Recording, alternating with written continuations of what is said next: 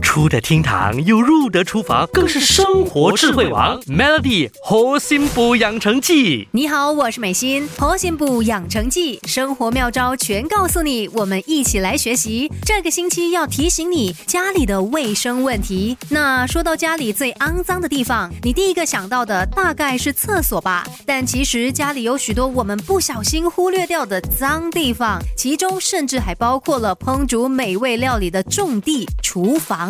要特别留意的就是那在厨房里负责擦水渍啊、油渍啊、食物残渣等等的抹布，它本来的责任是要帮你将厨房打理干净，但它却也可能会是厨房里最可怕的污染源。尤其是长期处于潮湿状态的抹布，绝对就是细菌最舒服的温床。继续用它来擦拭厨房或是锅碗瓢盆，很可能让家中的食物陷入食安危机。所以今天就先让我们一起来弄清楚厨房。抹布的使用原则，第一步就是要分工合作，千万不要指望用一条抹布走天下。为了避免清洁困难和交叉感染细菌，抹布最好是分区使用。建议可以准备三条不同的抹布放在不同的地方，例如一条在水龙头旁，一条放在炉子旁边，另外一条就可以放在砧板或是工作台的旁边。这样的分配下，只要任何时候有水花或油花飞溅，就可以立刻擦拭。所谓的厨房清洁，